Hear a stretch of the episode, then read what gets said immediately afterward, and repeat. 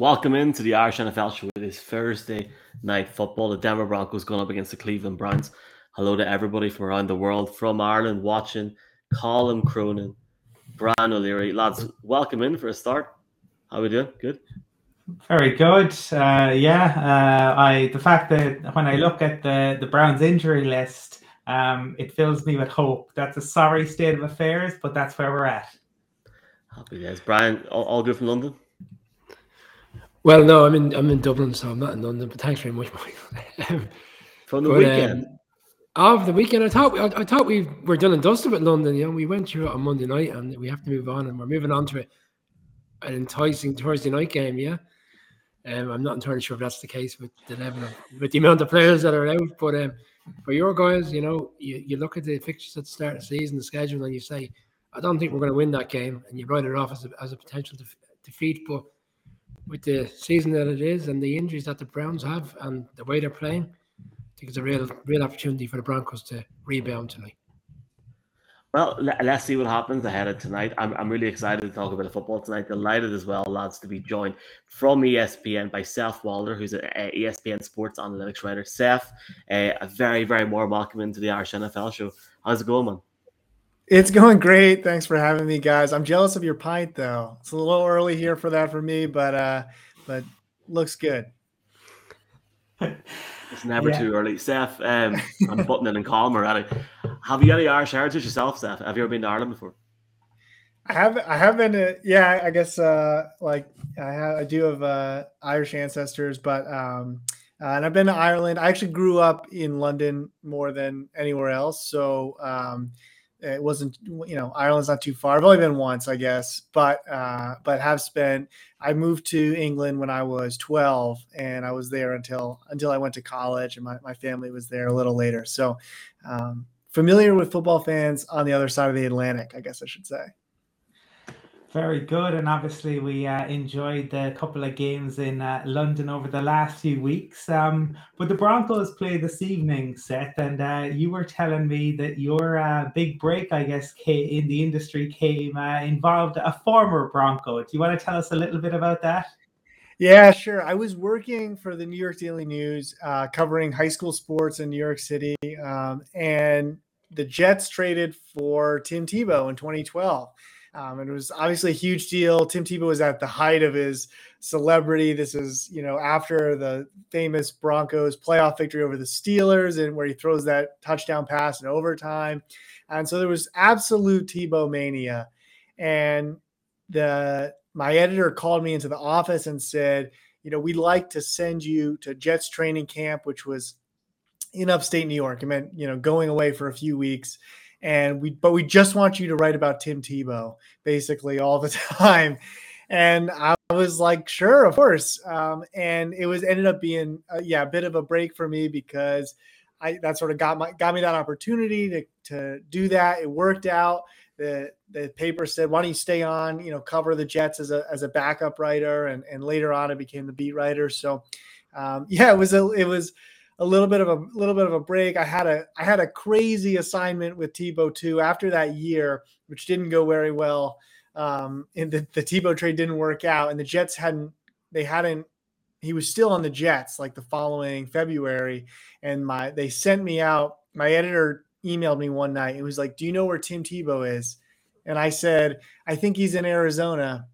And he emailed me back and said, "Okay, why don't you fly there tomorrow and find him?"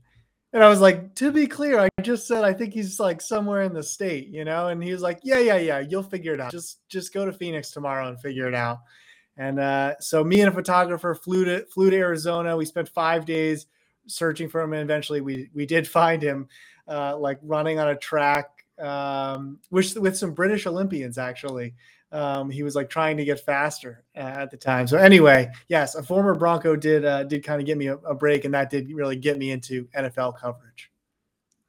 Seth, over the past number of years, we've seen how, how important the analytics has come into the game. You know, we, a case in point is that fourth down play on Monday night where the Bills went for it. Oh, in the past, it would have been take the field goal and take your chances in overtime. But as the years have gone on and the probability percentages and all the coaches are working with that information, can you give us more in depth, I suppose, of the role itself that you have within ESPN at the moment?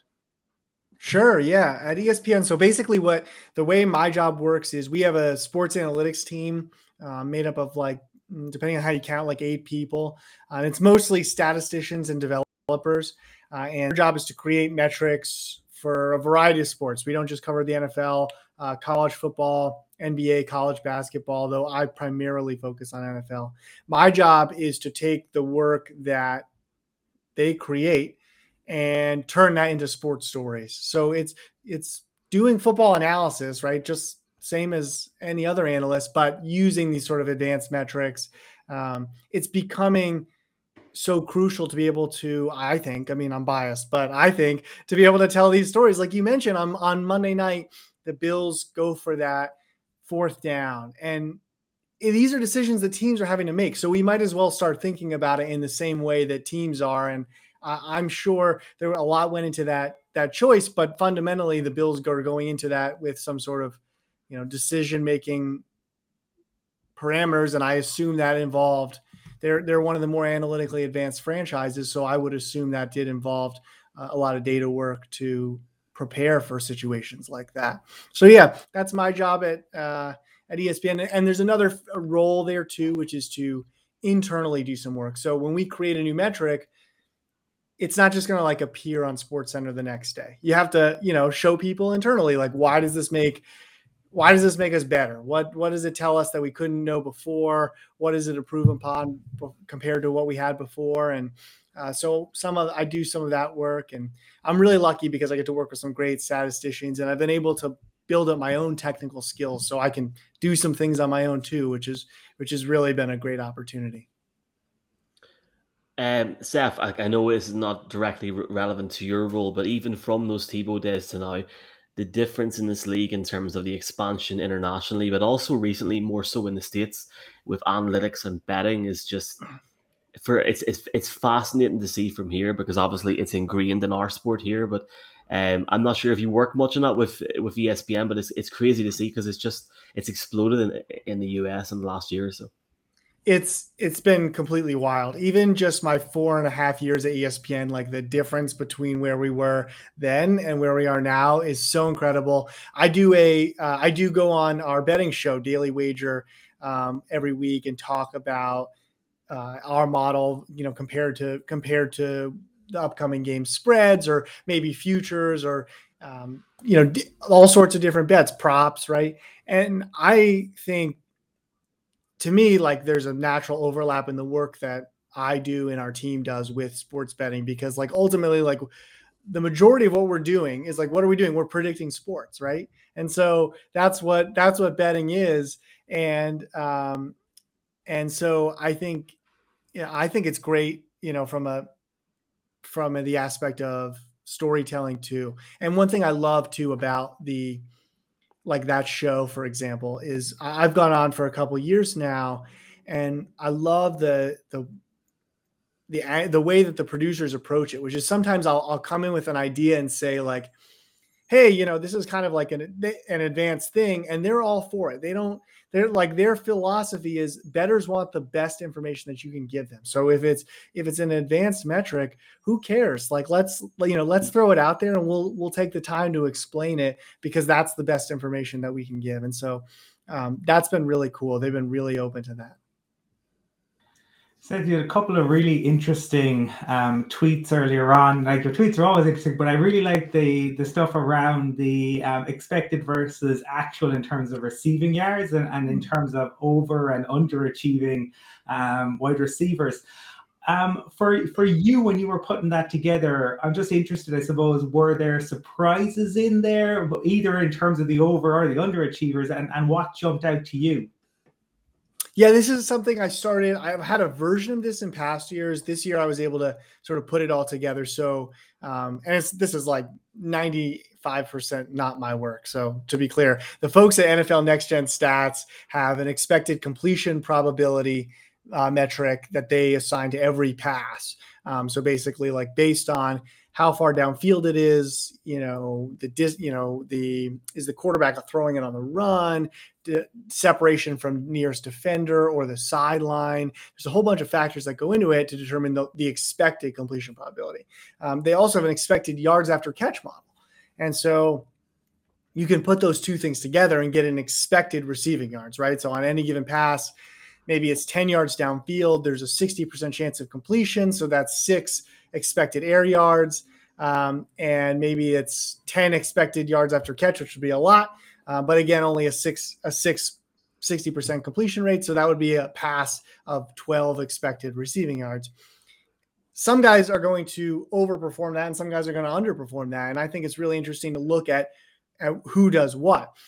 There are times when I guess the thing that, that has really stood out is Ja'Marr Chase this year. I mean, Ja'Marr Chase is leading the league in receiving yards over expectation, and it's been both in both aspects. The he's been catching passes at a higher rate than we would have expected, which is ironic given the storylines that were coming out in the preseason about his drops. And then he's also exceeded his YAC expectation. So that's been really notable. On the flip side, uh, Mike Evans has been um, underperforming, I guess, in terms of the relative to the opportunity. And I think, you know, I get asked this question is it from a fantasy perspective, does this mean this player is a buy low? I think the answer is that when it's a player like Mike Evans, who is established, has a long track record of being a good a good receiver, uh, is playing with a good quarterback. His situation hasn't dramatically changed from last year. That the answer is yes. Like going forward, Mike, Mike Evans has gotten a lot of opportunity. Going forward, we should expect him to convert more of that. Seth, um, Seth, it's lovely to see you. I'm a bit like Kramer. I just burst in halfway through the middle of a conversation, and and thinking of Seinfeld, George Costanza had a number of scenes with various Yankees over the time. And one of the sports where sports analytics obviously really took off, I'm thinking of Bill James, I'm thinking of the evolution of Moneyball. It's the old trope, but of course, is has always been baseball. I mean, statistics analysis back in the day, and obviously the greater sports analysis and all the more modern statistics obviously have come into the play in that sport. Can you ever see, or do you see football ever evolving to that level, or is it just always going to be too small of a proper sample size to have the same degree of analysis and extrapolation? I think yes. It's just baseball's not going to stay still either. So if if like it's not, I don't, I'm not sure football will catch baseball in that way. But will football be where baseball is, where baseball is now? Like, will football be there ten years from now? I think about about then. I mean, I'm basing that on I do a survey every year of analytics staffers across the league, and I just I just published it a couple weeks ago, and that was one of the questions I asked was how many years behind baseball is NF is the NFL from average baseball team analytics wise to average uh, football team analytics wise, and the average answer was ten years. So I mean, ten years first of all is like an absolute eternity when it comes to all this stuff, which I think speaks to the gap between the the two sports.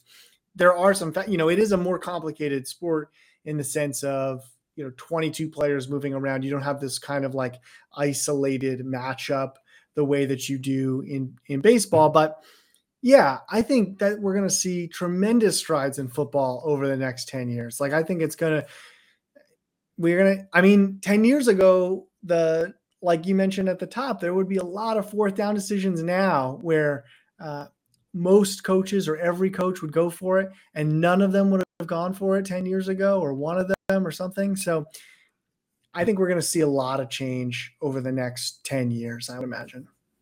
And, and just a quick follow up, Seth. How much does actually historic regression testing or patterns play into the analysis you're doing at the moment? I mean, like, for example, I don't know, Derrick Henry has never gone below 40 yards since October 2019. So to predict him to go under 40 yards in a game like last Monday would have been madness, clearly. To go under 40? I mean, that would have been I mean, I would hope you'd be getting really good odds if you were expect if you got uh if you got or got Derrick Henry under under 40 rushing yards. The yeah, I mean, obviously uh, like everything we do is rooted in in the past right so everything we do is is built on what's happened before and how, how do you extrapolate going forward i think if you were trying to model out what Derrick Henry is going to do on a game by game basis, and we don't have an individual like rushing projection model. Um, it would Yeah, I mean, he would be an outlier. Like, let's, you know, for sure. It, it doesn't mean the question is like, does he, does his past performance under the thing is, his past performance has also been an outlier. So I'm not sure like that would necessarily be a problem. Seth, you touched on the, the betting podcast. Um, our our partner as Matchbook Exchange uh, informed myself and Michael this afternoon that this time last week the Browns were minus six and a half points for this game this evening. But obviously, as the week has progressed, since the, the previous games and all the injuries. It's essentially going to be a pick 'em game come mm-hmm. come kickoff. What's your thoughts on the game? Do you feel the Browns can overcome the injuries, or is it is this a great opportunity for the Broncos to see? You, you know, I actually am really interested to see what happens tonight. So I'll say this: so we had, uh, if I can, if I can pat our model on the back for just a second here, uh, on Sunday night, on Sunday on Sunday night it was five at like a 9 p.m. Sunday night last year. So I know it started it started higher than that. At that point I do an early look ahead lines story for ESPN, and, and that was one that jumped out because I said um, we had it at three, and it didn't know that Baker Mayfield had attend just attended his post game press conference in a sling. And so, whether he was going to play or not, who knew? But like when you're showing up to that press conference in a sling, that's not a good sign. So we had that uh, lower. Now with Mayfield out, we're right in line with the market. So we the the line when I last checked it a bit ago was was Browns minus one and a half. Yeah. Um, and we have Browns by 1.8. So uh, we're right there on the same. I think that to me the interesting thing that's going to be tonight, actually a couple things. Number one, the Browns rushing game is they're really relying on it, and it's not normally if I'm you know an analytics guy would come in criticizing how much a team runs, right? But the Browns are an exception in that they actually have been more efficient running the football than they have been passing the ball. Uh, and that's with their starting quarterback back there as well. So to me, that's interesting thing, thing number one. The other thing, though, is that their running backs have been really effective. So Next Gen Stats has this great metric called rush yards over expectation, which is basically the at the point of handoff, what is the expected rushing yards that a player that a running back ought to get based on the positioning and you know the direction each player is facing, the speed at their at their moment. So it's sort of looking at this entire image of 22 players and saying, okay, this run should go for five, say, uh, and then how much do players do the running backs exceed that? Nick Chubb is the guy that more than anybody else pretty much over the last couple of years has exceeded uh, rush yards over expectation. So I'm really curious to see what their running game uh, is like without him and Hunt uh, this week. And then the last thing to me about this game that's interesting is if Jack Conklin is out again, I, if, it depends on you know with Wills and Conklin, both tackles were gone last week. I think that's problematic. They both score really high in our pass blocking metric. Um, if Conklin's out, that, that's probably where Von Miller is going to be most of the time. I think that's going to be an interesting matchup. If well, it'll be interesting either way, but if Conklin's out, that could be a problem for for Case Keenum and the Browns. Absolutely. Let's see what happens tonight. Seth, I want to thank you very much for coming on, man. Uh, you're welcome on any time and all the very best the rest of the season. Thanks so much, Seth. Hey, thank you guys for having me. Really appreciate it. Always love NFL fans on the other side. Appreciate yourself. Chat soon. All the best. Thanks, Seth. Take care. Great to have Seth Walder on. Check out Seth on Twitter as well. His Twitter bio is linked on our page at the minute. We've put it on our page. We are joined now by uh, the king of Sky Sports Not NFL. King, yeah. Well, got, we've, we, we've got Neil, but we also got Jeff Ryan. But Jeff, thanks for stopping in, man. Can you hear us? Slante, yeah? Slante, fellas. I tell you what, what an awesome thing. You're up there asking questions of Urban Meyer, and he can't understand a word. It was that was priceless today, fellas. I retweeted it. He doesn't speak Guinness, I guess. doesn't Jeff, Jeff, um, Mark was in the other room asking Tua questions about the his weekend in London, and he started referring to being on golf courses. So I'm sure all the Dolphins fans are kind of saying, "We've just lost a tough game, and you're you're you're answering questions about golf courses." Uh, you can't win, baby. You can't win when you're one in five. That's for damn sure. Jeff, I'm, I'm interested. They, they are obviously they got the win and they are they are one in five. But how impressed? And look, he's the, he's the number one overall pick. But how impressed have you been with Trevor Lawrence over the last few weeks in particular? I, you know, he's obviously going through the growth that all rookie quarterbacks go through. It's it's, it's learning on the job in the National Football League is a hard place to learn on the job. It's an unforgiving environment, and you know you see progress every week. And I think if you're a Jacksonville fan, you have to feel like this might be a legitimate guy. You know, they've done the, they've been down this road before. You know, Blake Bortles and and you know, so I think they they they have a right to be skeptical a little bit. But I tell you what, guys, I, I have seen much growth in that kid in the last three weeks.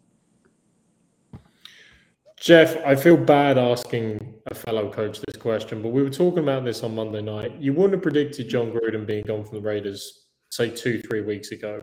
But there is always a clock on NFL coaches. I mean, there's only 32 jobs, and a hell of a lot of people want those jobs.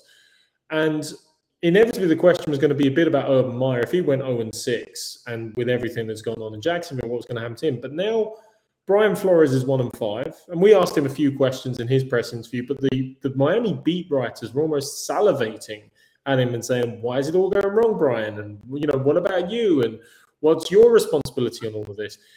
I mean, whether Brian Flores or another, I mean, who do you really see as maybe being the next big NFL coach that's on the hot seat and might not be there in a few weeks' time? Well, I tell you what, there's 32 of them in that league. There's nine of them in our league. So there's 41 on the planet.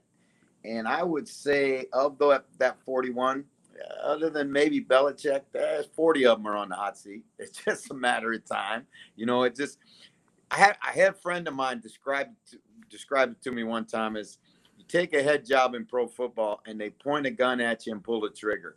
And it's just how long can you stay in front of the bullet? And that's just life in this business. And there seems to be nothing, and this is, I think, a, a bit of an American cultural thing, but you know, America loves to create heroes, and they the thing they love next most to that, or maybe more than that, even, is they love to see those her- heroes fall. And I think that that's what happens to coaches. You're as soon as you're hired, you're on the hot seat. You know, Bum Phillips, the great Oiler head coach for all those years, said it perfectly. He said, "There's only two kinds of coaches: them's that's been fired and them's that's gonna get fired." So, I think Flores is is bought himself some time because of you know the year that they had last year. I mean, here was a guy that got some votes for coach of the year, and certainly, you know, but you got to remember now, Mr. Ross is in his 80s and he doesn't have a lot of seasons left and he desperately wants to win a Super Bowl. So I think yeah. that'll play into this thing. Um, you know, I think Zimmer's a guy that's in that conversation. Fangio's a guy who could get in that conversation real fast if they continue to tail off. Um, you know, everybody. I, I, mean, it's just the nature of the business. And, um, you know, there there are guys that you say, well, there's no way that that could, could happen. Well, think again because it might.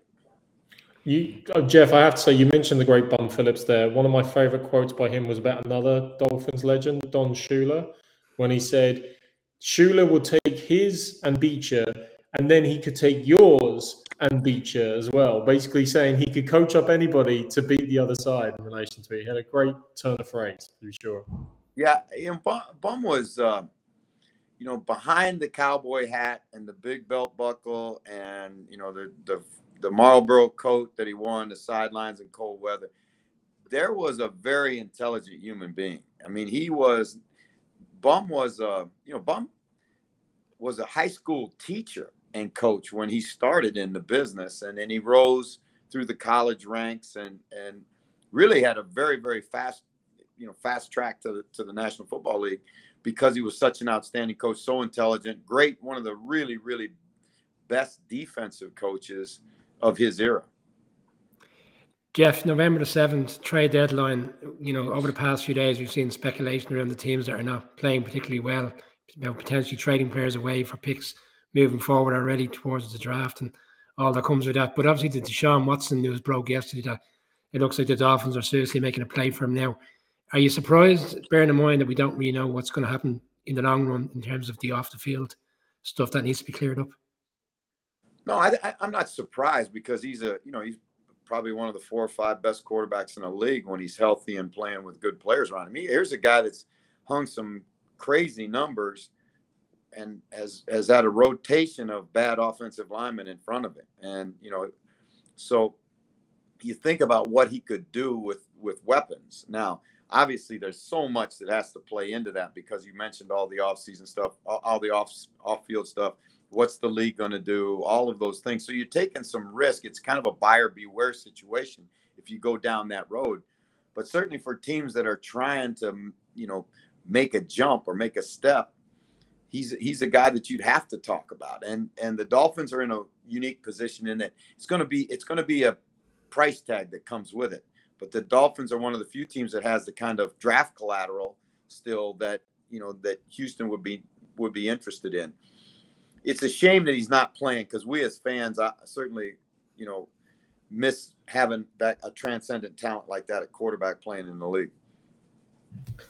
Jeffrey, just finally, man, you must have been very proud watching London last weekend after your whole time in uh, in Sky Sports Studios, but just everything. It's it's great to have it back close to home, but also to see the growth, the development of the league, and also two part question to round us off here as we have Lindsay Jones coming on. Are we doing a show tomorrow night? I, I, have you got an exclusive? Who's the guest, or, or, what's going on? We are we are percolating up right now. Coffee with Coach for tomorrow. I'm talking. I'm I'm in negotiations. If you if I, let me talk like I'm a big shot, right? I mean, you can we can all kid each other. I'm in negotiations with a certain Sebastian Vollmer, who is a Super Bowl champion, two-time Super Bowl champion, and really instrumental in what's going on in in this NFL in Germany. You know, this the three cities have been selected. Sebastian was a part of that process. I'm trying to get him on tomorrow to talk about, uh, you know, not only that, but how you know how he thinks the Patriots are doing. He is a great player for the Patriots, and and you know he's a great visit. Um, really one of our own because he was a guy that came through the NFL uh, player pathway program when I worked there, and he's been a very close friend of mine ever since. And just wrote his second book, so I was going to give him a chance to you know pimp his book a little bit on the show. But my my biggest takeaway from London was obviously the fact that it's the second best environment for an NFL game that you'll find outside the Super Bowl because it's the only one where you go and you guys mentioned it. Every one of 32 jerseys and is represented, and we still see you know cheeseheads from Scotland and Barcelona Dragon jerseys and Frankfurt Galaxy jerseys and so that part I loved about it. The other thing was it was really cool to watch what you guys did, uh, and I and I mean that sincerely. You know, I thought that was really, really big time and and a big step, and for you guys to get over there and, you know, reclaim the the uh, the rooftop that once the Beatles held a free concert on. You know, I mean that how cool was that? You know that you guys came and took that took that mantle, but it was great to see you guys over there, and I thought you did a fantastic job and you know, I really, really uh, admire your work and and uh, never miss a show. Jeff, just sorry, one more. Um, you two did a video on the roof in LA back in the day, and uh, that's the next one. That'll be the one for the Super Bowl in February. All right, yeah, hey fellas, well, maybe we could do it together. We'll we'll we'll uh, we'll we'll break ground, as they say. Yes, sir. Abs- absolutely, Jeff. We'd be uh, delighted to uh, to have you join us. Whether it's LA, whether it's London, we're always delighted to talk to, to Jeff Reinbold. Uh, I called you inimitable on Twitter, and I think it's uh, fitting. Jeff, thanks for taking the time to uh, chat to us this evening, and we look forward to welcoming you back to the Irish NFL show again soon. Hey, I tell you what, you know, we got to do a show when I come over to do the back half of the season for Sky. I'd, I'd love to come over and do a show with you guys on the on the Emerald Isle. I, that'd be a lot of fun. I appreciate you. Keep doing your keep keep doing your thing. I love it. Aloha. Jeff, thanks a million, man. See you tomorrow. Thanks, yeah. Take care. Right, Take Thank care. you. See you soon. See you soon. Take care. God bless. Jeff Reinbold on the show. Delighted to have Jeff, and we'll be on tomorrow night coffee with Coach, and he is going to do a show in Dublin in some capacity. Uh, our final guest tonight uh, needs no introduction, but we've had her on before from the Athletic, Lindsay Jones. Lindsay, hopefully the Wi-Fi is working okay. I'm going to bring you in. Uh, thanks so much for waiting, Lindsay. Welcome in again. Great to have you back in the show. Hi guys, how's it going? It's going good. And look, Lindsay, thanks so much coming on. Um, you're talking what uh, two, four, uh, three or four hours out from the Broncos playing the Browns. Obviously, you're based in Denver. It's been an interesting six weeks, hasn't it?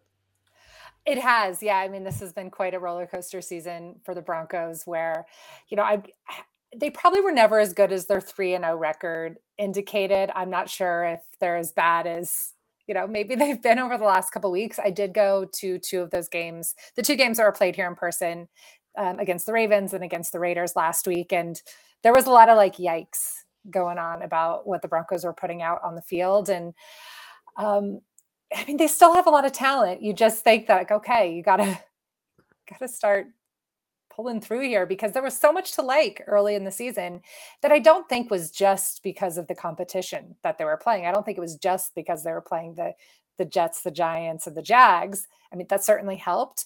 Um, but yeah, I mean, I think maybe they were overperforming early and now underperforming now. And, you know, maybe three and three is accurate, but they've just been all over the place with the type of performances we've seen.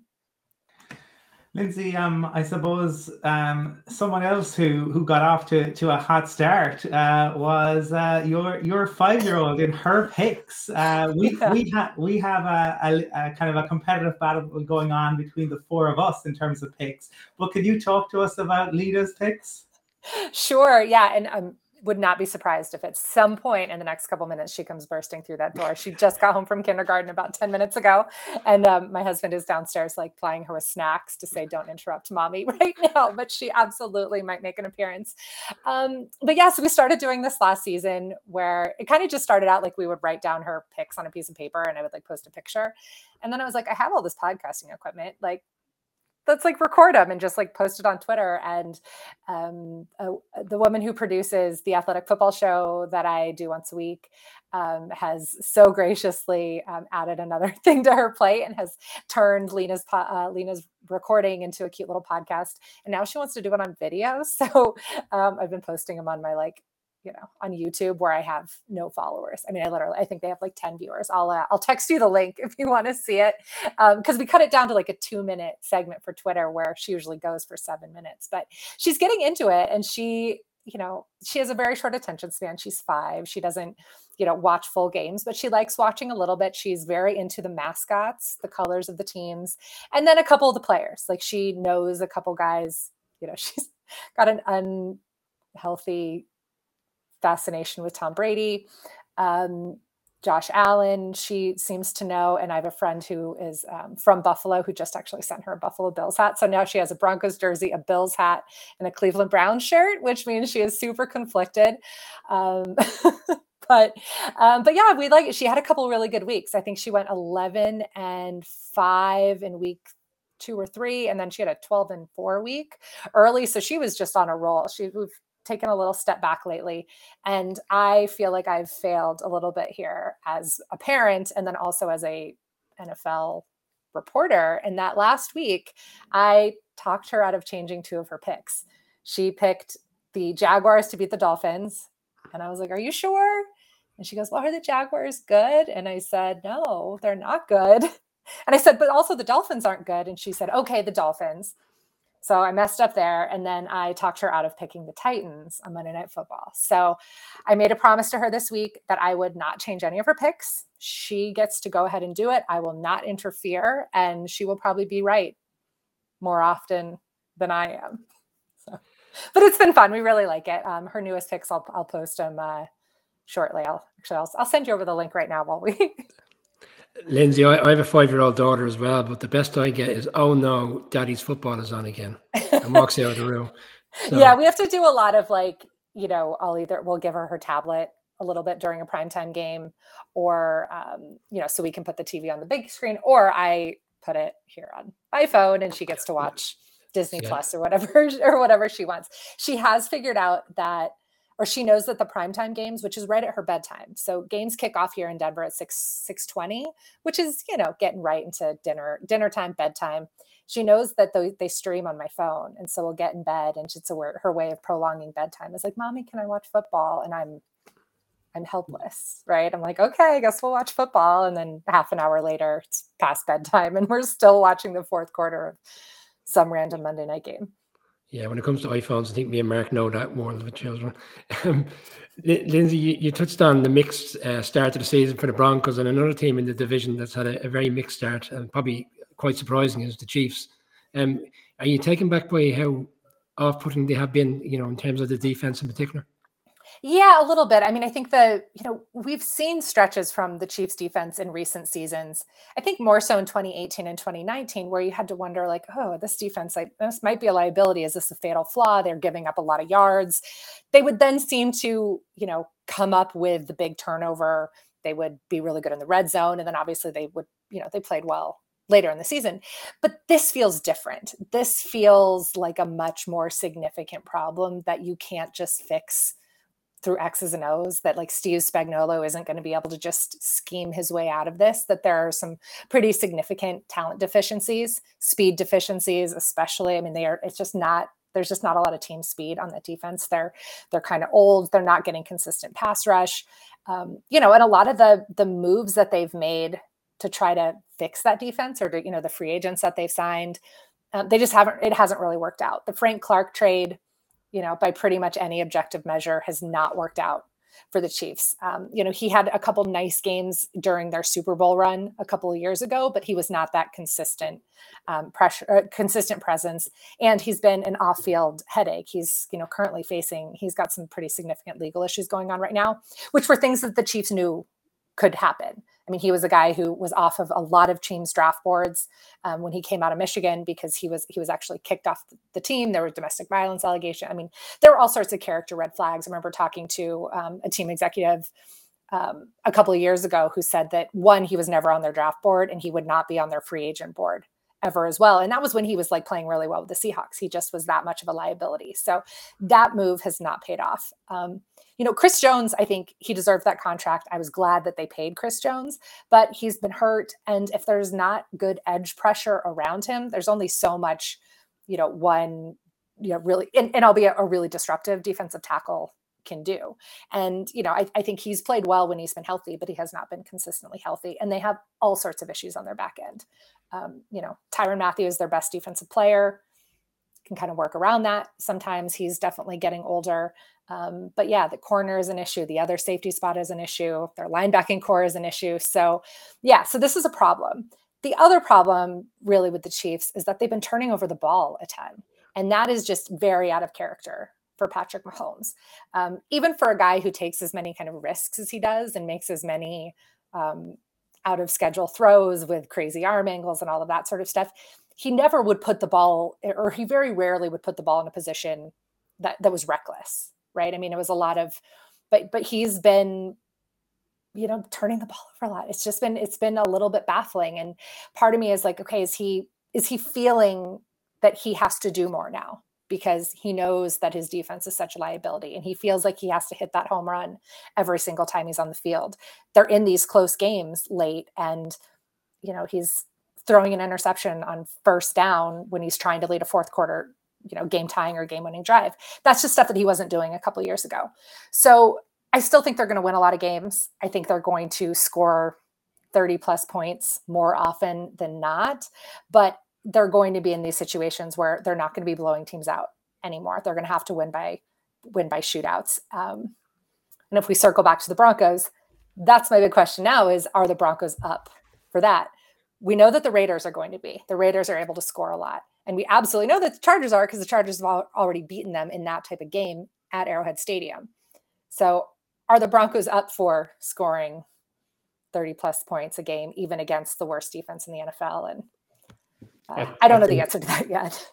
I think Colin's expression gives away the answer yeah. to that a little bit, yeah. um, to be honest. Well, and that's where I came back to when, you know, back at the draft, when the Broncos took Patrick Surtain instead of Justin Fields or Mac Jones. I mean, I think much of the focus is on Justin Fields, certainly, is that I think Patrick Surtain is a really good player. And I think he's probably going to be a really good player for a long time. He's going to have a, probably a really long, productive NFL career.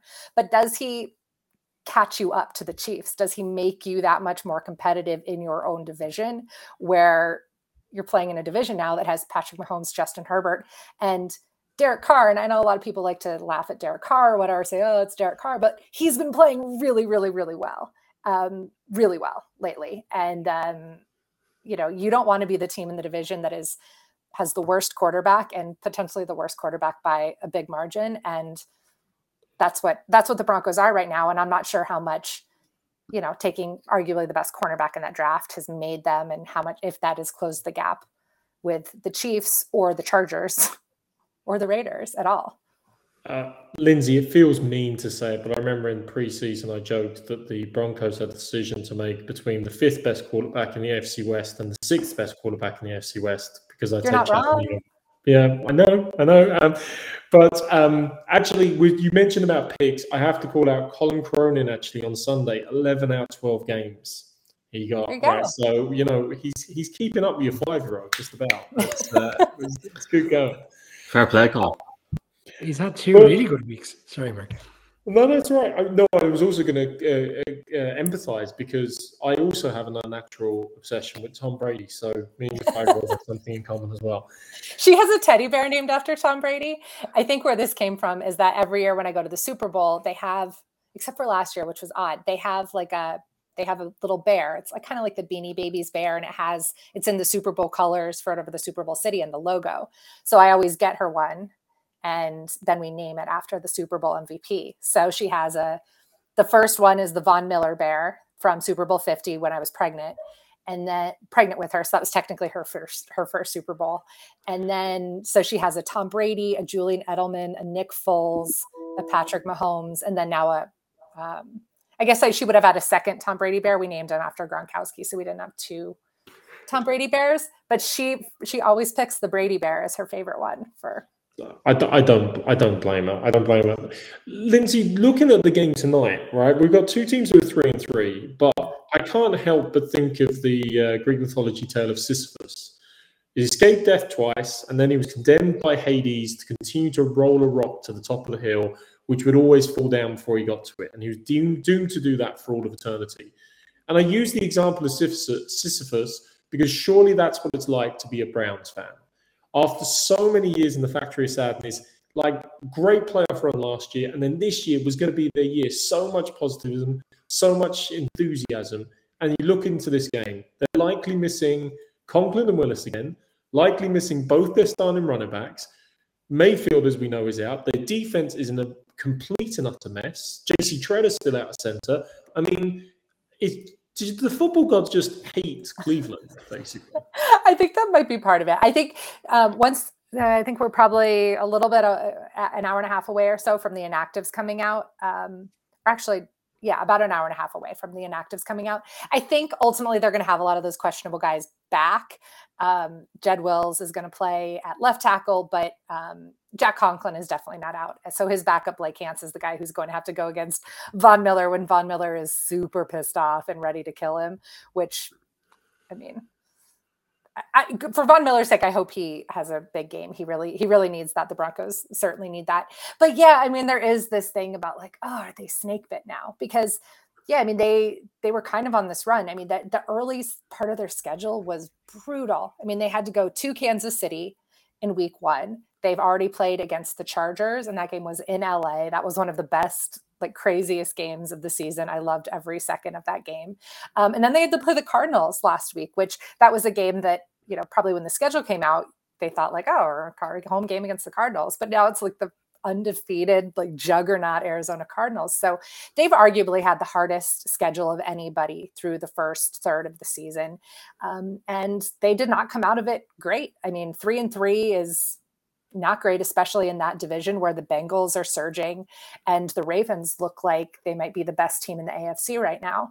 So that's that's tough. I mean, I still think that the Browns are in that top seven best teams in the AFC, but these injuries are hitting them at a at a really really bad time. Um, you know, we don't know. None of us know anything about D'Ernest Johnson, who's the backup running back. Um, those about you guys follow the Broncos, so we all know about Case Keenum. Where, you know, I don't think I'd want Case Keenum to be my long term starting quarterback, but as far as like a kind of a spot backup, this might actually be an okay situation for Cleveland. Like he has been in this situation before and has played well, and um, you know he has a history with Kevin Stefanski. So you you know you have to hope that if you're a Browns fan that that this will work. That they'll that Stefanski knows what to do to make Case Keenum succeed. They'll probably put in um, a lot of play action. They'll try to get him out of the pocket a little bit. It'll be a lot of short, you know, qu- quick reads. Um, you know, I, I think Stefanski will be able to put him in a situation to succeed. They're going to have to have a lot of short passes because with that tackle situation, um, you'd think Von Miller would be getting back there. But I don't know. I mean, I guess if the other thing, if you're a Browns fan, is that the Broncos now are kind of like a get right game. I mean, that's what they were for the Raiders last week. Um, you know, the Broncos haven't been rushing the passer well. They haven't been stopping the run well. There's not a whole lot of things that you could actually look at the Broncos and say, "Oh, that's we're, we're scared of that." That they've been doing well from the last three weeks of the season. So that it makes it really intriguing. You know, I've been a little bit down on this matchup. Um, one of our running bits on the Athletic Football Show is to um, sell me on Thursday Night Football because a lot of the games early in the season have been really bad, and like I, it was a stretch yesterday to like make this game like super intriguing for a national audience. And then my co-host Robert Mays like jumped in to remind and say this game actually matters. Like these are two teams that if you looked at the playoff standings right now, both of these teams are in there. So this is the game that ultimately probably will matter for playoff positioning later in the season. It just doesn't feel like it right now, given where both of these teams are at in this moment in week seven. Obviously, uh, Case Keenum or Case Keeson, as John Elway calls him. Uh, also, Lindsay called him a short-term solution. So if I was Case Keenum or Case Keeson tonight, I'm looking at this game and I'm going, hmm, here we go. Uh, you know, obviously being based in Denver and covering the Broncos and the NFL in general, how alarmed were you with this team last week? You know, let, us yeah. take away the fact they scored 14 points in the fourth quarter because take away that and it's it's not great. Yeah, it was pretty troubling. And you know, I didn't see their first three games live. I watched mostly those games on television because um, what they were one in New York and two in uh, uh, one in Jacksonville, um, and then I was on the road during one of their other their other home game. But watching them on TV, like they looked different and dynamic, and there were just these different elements to the offense. And then all of a sudden, after a couple minutes into that Ravens game a couple weeks ago, and then absolutely for the three weeks since, it just feels like they're right back where they were in 2018, 2019, 2020, where it's just an offense that can't consistently put together long drives. They're constantly in third and long. Um, Garett Bolles is committing penalties. Um, you know underperforming defense and that's you know and that's just frustrating and i'm sure it's i'm sure it's frustrating for for broncos fans to you know how you got that glimmer of hope right of like oh there's progress happening. Like we're going to be a competitive relevant team in the afc and then it just felt felt like this giant this giant step back. And you know i think a lot of it is coming down to coaching at this point. I mean they've they've acquired a lot of talent. And you know I think there's a lot to like about Vic Fangio, but I also think the concerns about his in-game coaching are very, very valid. Um, and at some point, you know, they're just not getting the most out of out of the guys that they have when Mark was talking about Sisyphus, I thought he was going to be talking about Broncos and QBs. And I did um, too. Uh, when when we, I suppose we've seen this week, um, uh, Lindsay Von talk about you know how angry he is, and you know they're they're harking back to 2018 and that Cards game, but the Broncos finished 20, 2018 six and ten. So I don't know whether that's one I want to hark back to, but delving maybe a little bit on the in further on the coaching, like the Broncos have given up two plus sacks in every single game. This is year three of Mike Munchak. This was supposed to be the best line coach in the league. What what is going on in Denver? Yeah, I mean, and I, think for actually a lot, probably over the last year or so, the, the offensive line has actually been one of the better stories and one of the more positive things coming out of here because you did see like market growth, especially out of Garett Bolles Um, you know, Lloyd Cushenberry at center had it was a rough, you know, I think a rough start to his career. You know, he kind of got put into that situation as a as a rookie starter um, last year right away, but he, I think he got better as the season went on.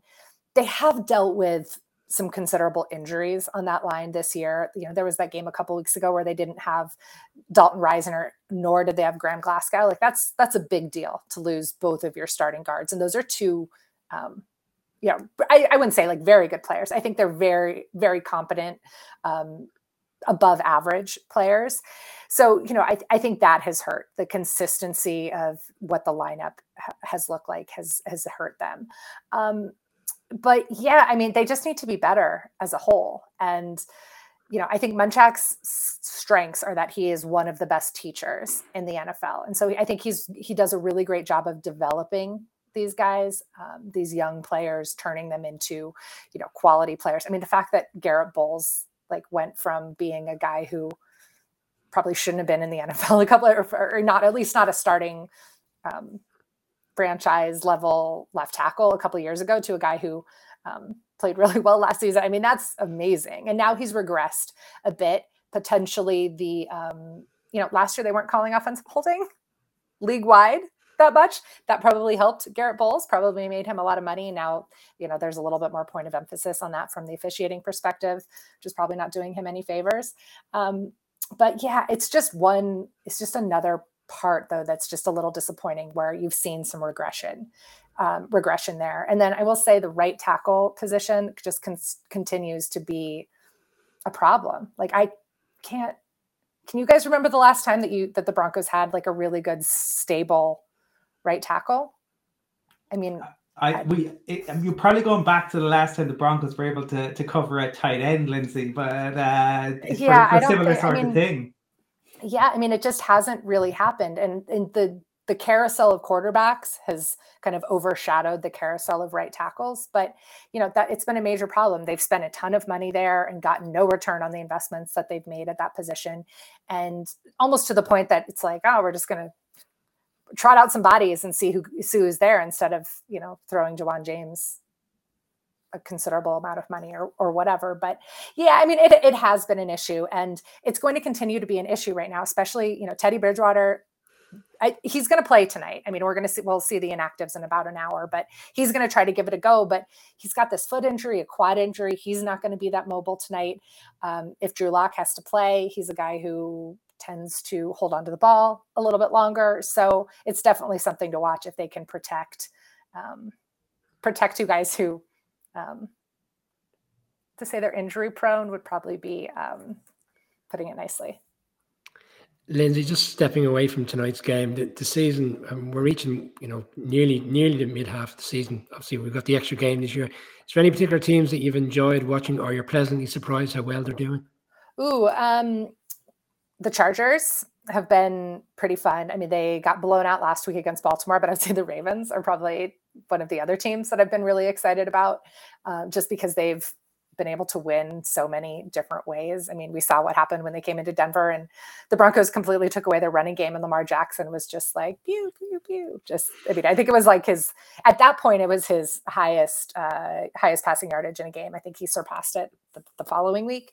Um so they're winning with their passing game. They obviously can run the ball if they need to. They've, you know, gotten like their defense has been surprisingly good given how much turnover there's been and the injury issues that they had in the summer. So um, the Ravens have been fun. Chargers have, yeah, I mean, Justin Herbert is a stud. I mean, there's just like no other way around it. I mean, he's been really, really fun to watch. And um, yeah, we're all, and I, we're all into the Brandon Staley experience. I mean, he's our, uh, he's the NFL's Ted Lasso right of uh, positivity and communication and Believe, Lindsay, believe. Yeah. believe. Yeah i mean it's definitely happening there. So um and the afc I would say those are the two that have been jumping out at me. Um and then the cowboys which is kind of wild. Um they i think are legitimately really really good.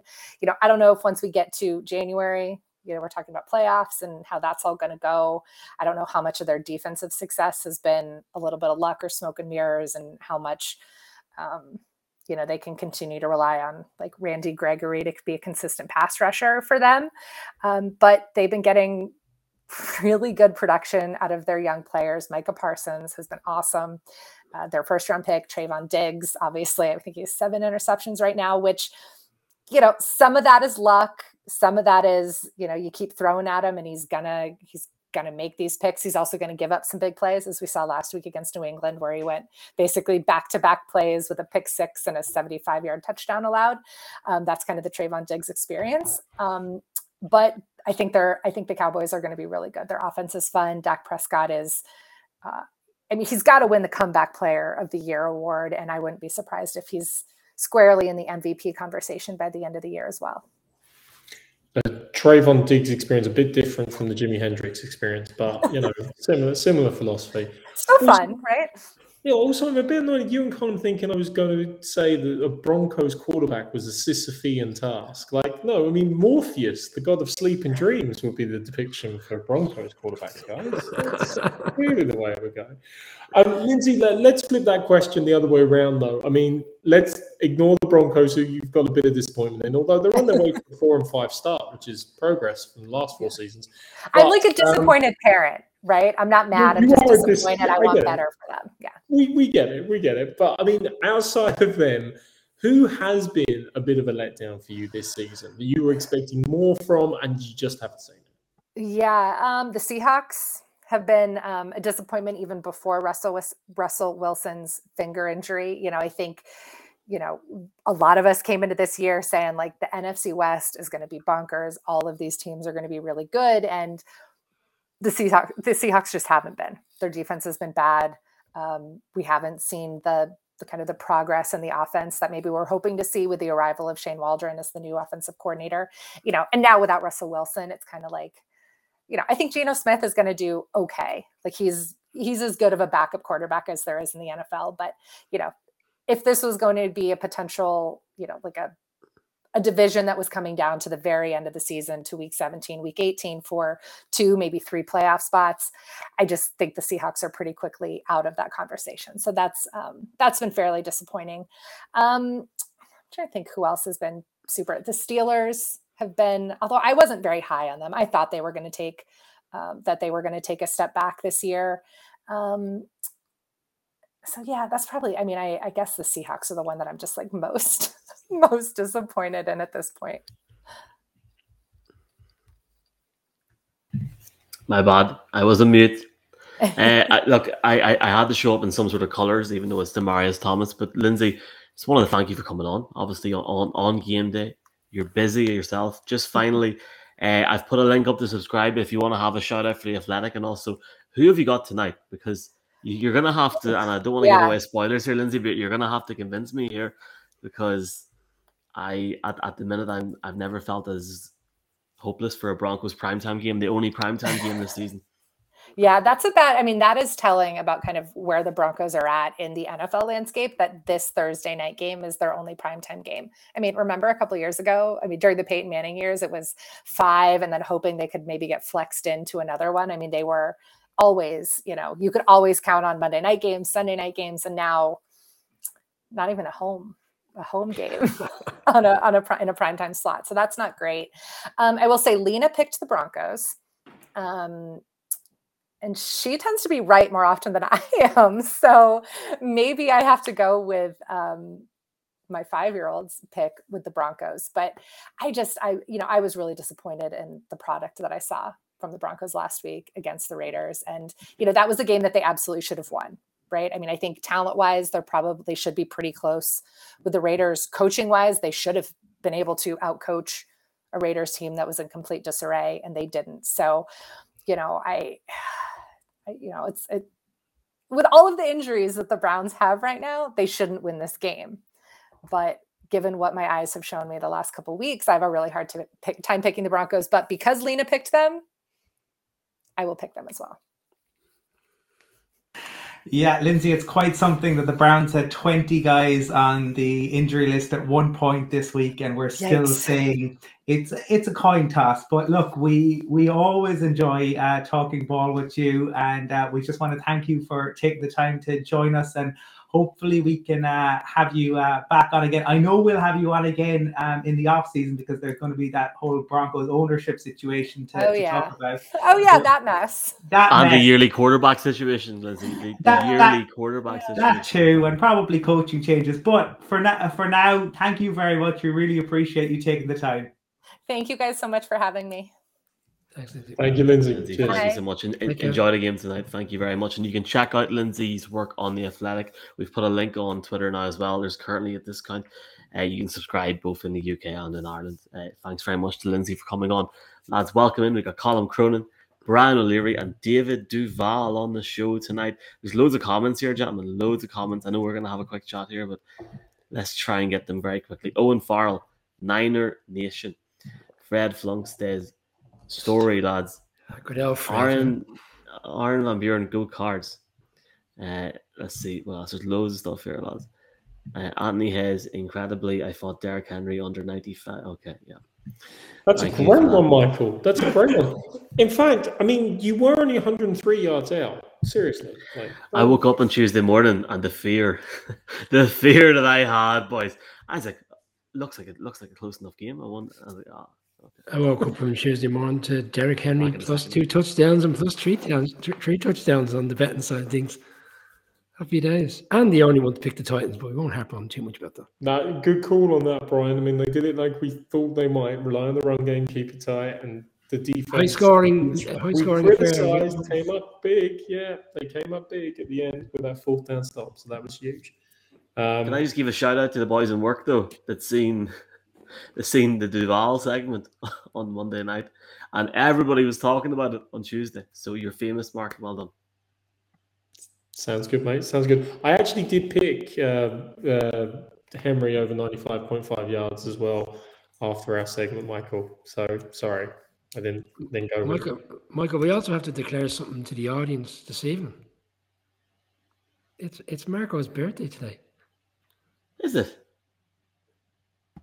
You don't have to. Nobody that. told me. We'll move swiftly. Nobody, no, nobody told me. And, and and you know what? Like you know, the, these situations are you know ones that it's great for a start. That it's obviously on a Thursday night, right? And I think Mark, you know, it's great that you can have a little Thursday night football action and enjoy the Broncos and see who's going to win tonight. And, and we are going to get our picks in the second column and, and see what we think. But I guess for you, Mark, it's just. Um, anyway, I typed in "Happy Birthday, Mark." I thought it'd be like "Happy Birthday." Clearly not. We'd like, Uh, we'd like Colin, to you're apologise very to all quiet. listeners' eardrums very quickly. They left a couple of letters out on that. Colin, uh, you, you've recovered from London. And Colin, I was watching the show earlier on back from Monday. Jesus Christ. that, if anybody wants to have a laugh, watch that show back. It literally started off like this. Welcome into the Irish NFL show presented by uh, Trust and Matchbook Colin as well. Yeah, um, well, I, I think t- tonight, uh, tonight, despite what I think the game will be, I think it's been a pretty high octane uh, show uh, this evening. I, I don't know if the, the game is going to live up to that, um, given that the. I, to be honest, it might be that Chubb and Hunt being out is probably an even bigger loss to um, the the Browns than losing their um, their their QB, which is is saying something. Um, you've seen uh, Von Miller. Uh, if, if people haven't seen it, Von Miller's comments during the, the week that he is gonna he doesn't care who's playing tackle, he's gonna kill them.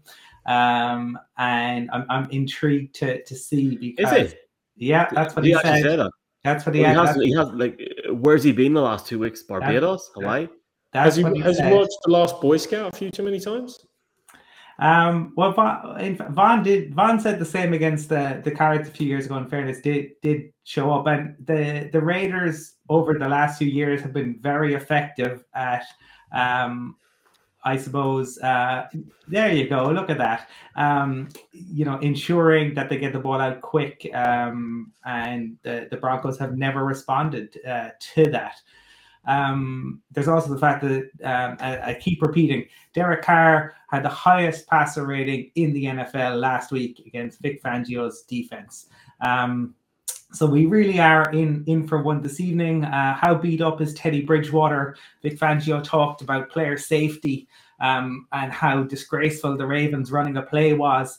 Um, but he now has a player who's had a concussion, who has um, a foot injury, um, and he's going to put him out against Myles Garrett. So fascinating to to see how that one goes. Can the Broncos figure out how to utilize two really solid running backs? I think that's the other question. They don't. They have two really good running backs. I, I don't seem to know how to use them. Despite all those things, um, given the list of players, uh, are we doing picks now or are we waiting uh, until? One, one I- quick second. We're presented by Matchbook. Matchbook have a new offer column, so maybe you want to bet on the Browns tonight. Fifteen pound, fifteen euro welcome offer. Money back as cash if your first bet loses using code Irish NFL Show. New customers only sign up today using bonus code Irish NFL Show. Deposit at least twenty five pounds euros. Place your first bet. If it loses, they will refund your stake as cash. Eighteen over. Terms and conditions apply. gamble aware. It's time. I've been waiting for this. I really haven't. Like literally, really haven't. Boy, shift, shift away, just shift away, bit. Yeah, just, just a touch. Colin, I go on, entertain us. Picks presented by Matchbook with with the the litany of injuries that the um, the Browns have, I think Vic Fangio had a, a, very kind start to the season. I think, given that the Raiders were had an interim head coach, that was kind to him, and I think the injuries that the the Browns had this evening have been kind. I think the Broncos have to take advantage of it. Otherwise, I think that the season um, ends here and now. So I think the Broncos have put in a performance much like they did in 2018. But as I said before, they finished 2018 6 and 10. But I think they do enough tonight to get the win in Cleveland. Yeah, Lindsay touched on the fact that you know the Chargers and the Chiefs and can go and shootouts, and now the Rangers within the division go and shootouts, and she she challenged whether the Broncos are good enough to go into these back and forth games.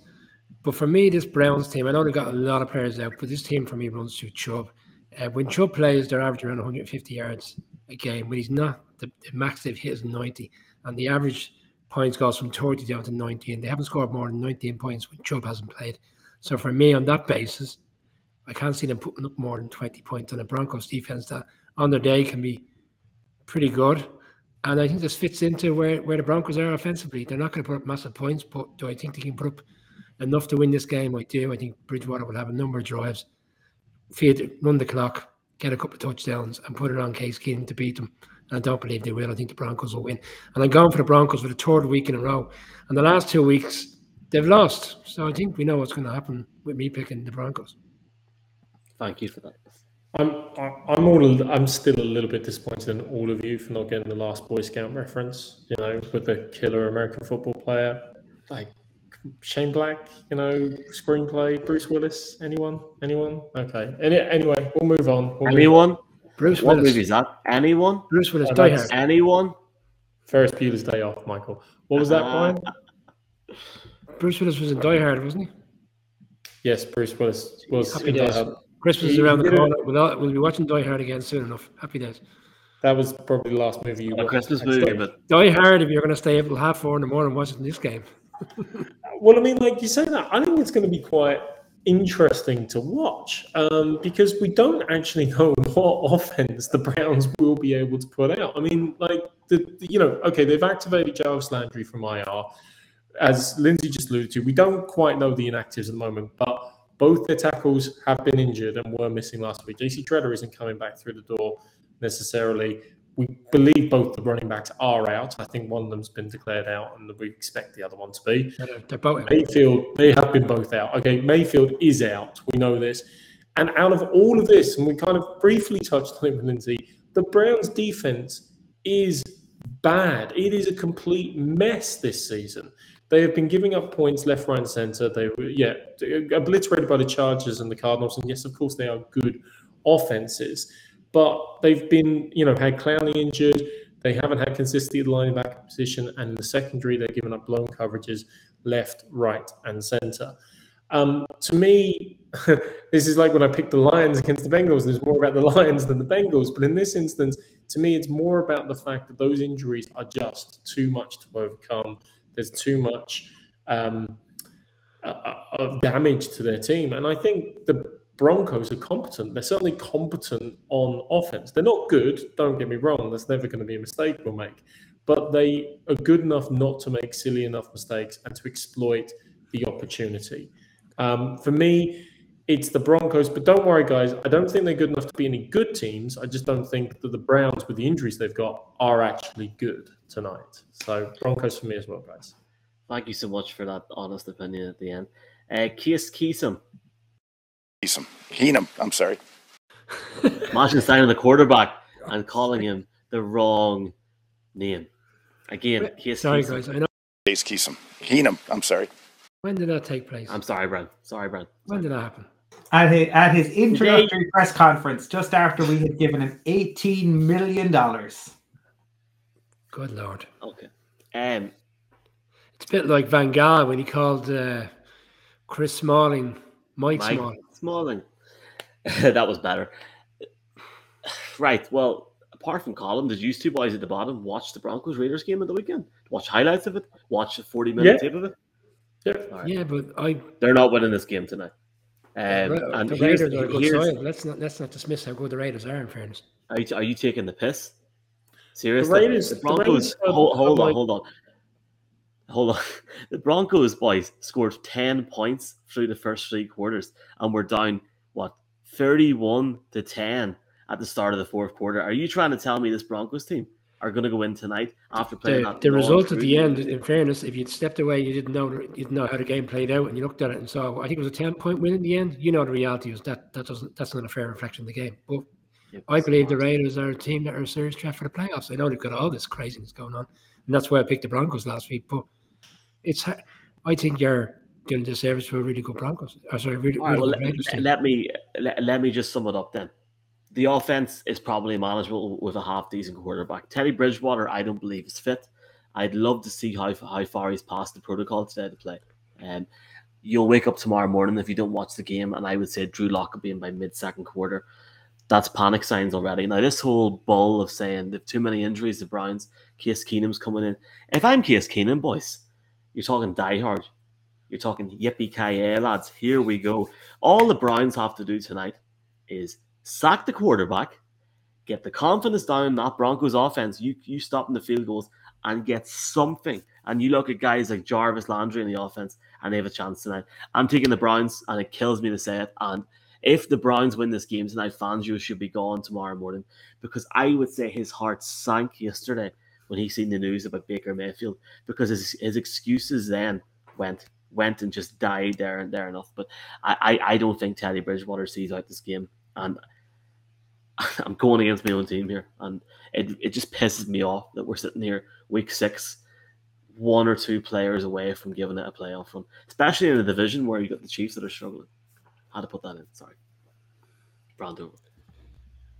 Well, I mean, my, Michael, the- the Broncos are in the same space as the Chiefs. You're only one game out of the division lead. Like maybe, maybe your hope is not lost.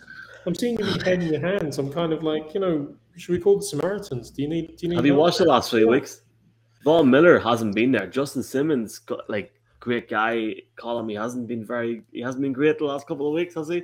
Let, let's be honest. Can I, can I make, can I can I jump in with a quick point? But this is the reality Yeah, of the NFL, right? We say it every week, right? You know, one week you're up, one week you're down, right? If they win this evening, and despite what you said, Colin, they really, or sorry, Michael, they really should win this game, right? With all the injuries the Browns have, and then you play, and I don't mean to look too far ahead. You're playing Washington at home next week. Washington are a train wreck at the moment. You- You could by Sunday week be five and three, and the whole landscape of the season changed. Look, look, look no further than Monday night. The back-to-back weeks, the Titans lost to the Jets, and they, beat the Bills. Like any given Sunday, any given day, things can change that quickly. And just on that Washington point, Washington put over 30 up against the Falcons. The Broncos will not score over 30 points. The Cowboys next, the Eagles after that, the Chargers after that, the Chiefs after that. They'll beat the Lions on the 12th of December. Then they'll lose to the Bengals, the Raiders, the Chargers, and the Chiefs. Good night. I have nothing more to say about this game tonight. I, I'm really pissed off, and it's just such a waste of talent. But I hope anybody that enjoys the game tonight, you know, watches the game, enjoys the game. I want to thank Matchbook. I want to thank the lads. I want to thank Trust Gaming for all it. And boys, we got through London. We're here. Is anybody set up tonight to watch the game? Yeah, I'm gonna I'm gonna stay up and watch it. There you are. Brian. Uh, Me, no, I think I'll take this one in the morning. Thanks. Um, airplane mode and uh, catch it before the real work starts in the morning. The real work starts in the morning. Mark, are you going to get a wee pizza maybe and uh, watch? Another, another one, another one. Uh, no, I've well, I'm working late, but I'm not going to stay up for this. I'm going to catch it in the morning, like Brian is as well. Um, I value my sleep too much at this stage. We're back at 10 a.m. on Sunday, um, and then we're live at 9 or 10. I don't even know what time. We're live on Monday evening. I'm in Portugal. Apparently, uh, there's a bank holiday down south. What would I know, boys? But sure, look, we'll have a good we'll have good crack on the bank holiday Monday live. We're back on Sunday with our usual show, non-London, for once on Zoom, boys. Looking forward to it. Any any final thoughts, Colin? We'll start with you. Uh, looking forward to discussing the end of that um, Bills Titans game in our, our show at the at the weekend. Um, and yeah, I like as as Brian said, like for for the Broncos, I think tonight is enormous because I I don't fear Washington. I do fear Dallas. I really fear what a Dallas offense might do. But the Broncos could be five and three in in the next two weeks. So Vic. Fangio, the stage is yours. To add, Brian? No, just I was looking through the, the fixtures schedule for this weekend, and there's not a lot of games that are standing out. Like one, one enticing one for me is the Titans, and see how they fare against the Chiefs. And uh, we made a mistake last week. We were saying if the Dolphins had a one to go on their bye week. In fact, the Dolphins are playing this weekend. So they're Yes, home to- I, I they're home could, to I couldn't believe that. Yeah. So Fal- that has happened in the the bye past, week. It has happened in the past. Some teams get a bye, some some teams don't. So yeah, I only picked up on that when, as Mark touched on earlier, that uh, Flores was getting interrogated about, the, about this Falcons game coming up, and I went, "Gee, what's the panic? You know, it's a fortnight away." I only to realise an hour later it's in fact next weekend. But you look at the games later on in the nine o'clock slot.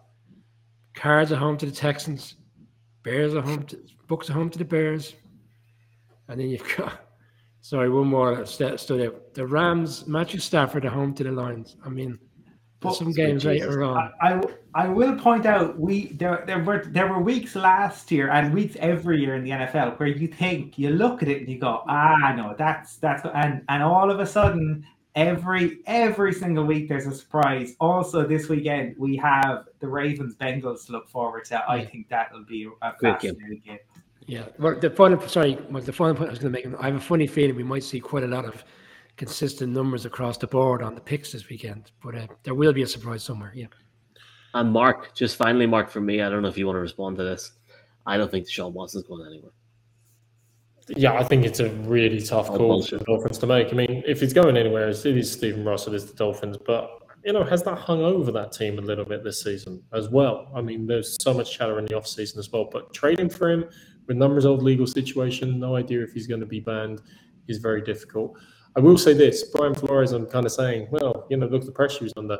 Three of the next five games, they've got the Falcons, they've got the Texans, and they've got the Jets in those five games. I mean, if you look at in three of those five games, you're looking to save your job.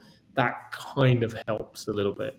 Um, and somebody's got next week is the best week because you go back and yeah, it is, but then you've got different times Hallelujah.